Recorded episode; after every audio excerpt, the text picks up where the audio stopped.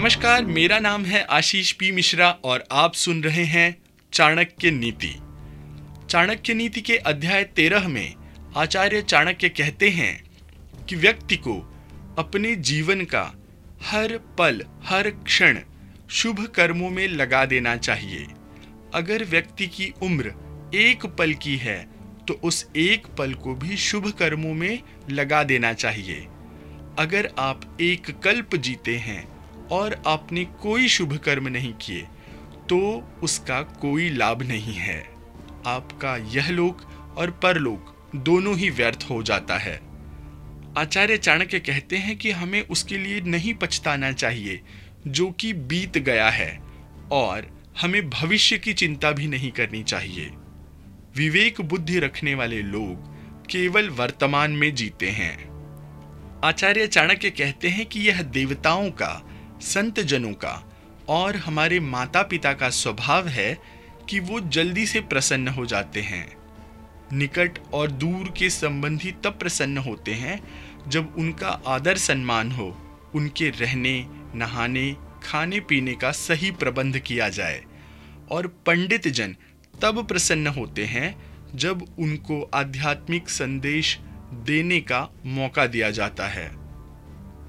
आचार्य चाणक्य कहते हैं कि देखिए, ये कितने आश्चर्य की बात है। सही अर्थ में, वही महान है, वही धनवान है, जो पैसे को तिनके के समान समझे और धन आने के बाद अधिक विनम्र, अधिक नम्र हो जाए।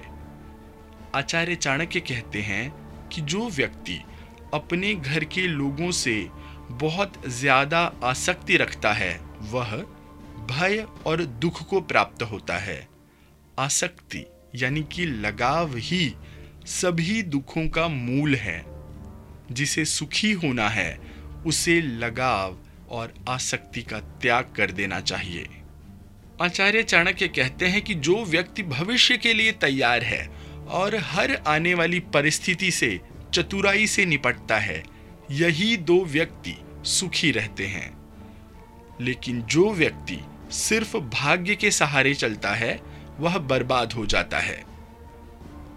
आचार्य चाणक्य कहते हैं कि यदि राजा पुण्यात्मा है तो प्रजा भी वैसी ही होती है।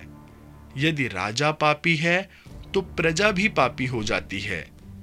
यदि वह सामान्य है तो प्रजा भी सामान्य रहती है। प्रजा के सामने राजा एक उदाहरण होता है, और प्रजा राजा का ही अनुसरण करती है। आचार्य चाणक्य कहते हैं कि मेरी दृष्टि में वह आदमी मृत है, जो जीते जी धर्म का पालन नहीं करता है, लेकिन जो धर्म पालन में अपने प्राण दे देता है, वह मरने के बाद भी अवश्य बहुत अधिक लंबी आयु जीता है। उसका यश हमेशा विद्यमान रहता है।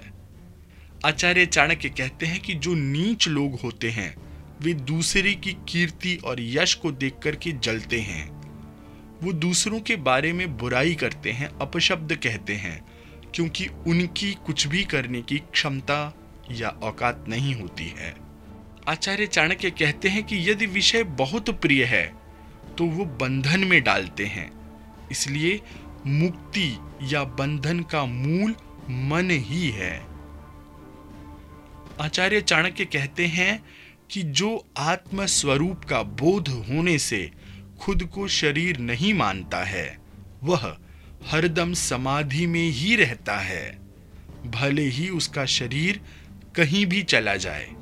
आचार्य चाणक्य कहते हैं कि किसको सब सुख प्राप्त हुए हैं?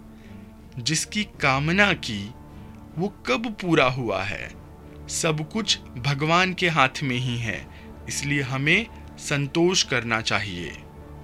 आचार्य चाणक्य कहते हैं कि जिस प्रकार एक गाय का बछड़ा हज़ारों गायों में से भी अपनी माँ के पीछे ही चलता है, उसी तरह कर्म आदमी का पीछा नहीं छोड़ते, उसके पीछे पीछे चलते हैं।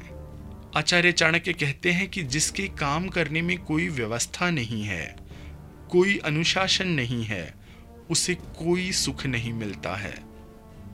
लोगों के बीच में या वन में लोगों के मिलने से उसका हृदय जलता है और वन में भी उसे कोई सुविधा प्राप्त नहीं होती है। आचार्य चाणक्य कहते हैं कि यदि आदमी उपकरण का सहारा ले तो गर्भ जल से भी पानी को निकाला जा सकता है। यदि उसी तरह विद्यार्थी अपने गुरु की सेवा करे तो गुरु के पास ज्ञान निधि उसे प्राप्त हो सकती है। आचार्य चाणक्य कहते हैं कि हमें हमारे कर्म का फल मिलता है। हमारी बुद्धि पर इसके पहले हमने जो कर्म किए हैं, उसके निशान रहते हैं। इसलिए जो बुद्धिमान लोग हैं, वो सोच विचार करके हर कर्म करते हैं। आचार्य चाणक्य कहते हैं कि जिस व्यक्ति ने आपको आध्यात्मिक महत्ता का एक अक्षर भी पढ़ाया है उसकी पूजा करनी चाहिए। जो ऐसे गुरु का सम्मान नहीं करता, वह सौ बार कुत्ते का जन्म लेता है और आखिर में चांडाल बनता है। आचार्य चाणक्य कहते हैं कि जब युग का अंत हो जाएगा तो मेरु पर्वत डिग जाएगा। जब कल्प का अंत होगा तो सातों समुद्र का पानी विचलित हो जाएगा। लेकिन साधु कभी भी अपने आध्यात्मिक मार्ग से नहीं डिगेगा। अध्याय तेरह के अंत में आचार्य चाणक्य कहते हैं कि इस धरती पर अन्न, जल और मीठे वचन ही असली रत्न हैं, पर मूर्खों को लगता है कि पत्थर के टुकड़े असली रत्न हैं। इसी के साथ चाणक्य नीति का अध्याय तेरह यहीं पर समाप्त होता है।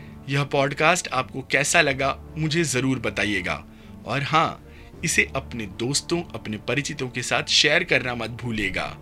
जल्द ही मिलता हूँ आपके साथ लेकर के अध्याय चौदह। तब तक के लिए आज्ञा दीजिए। धन्यवाद। नमस्कार।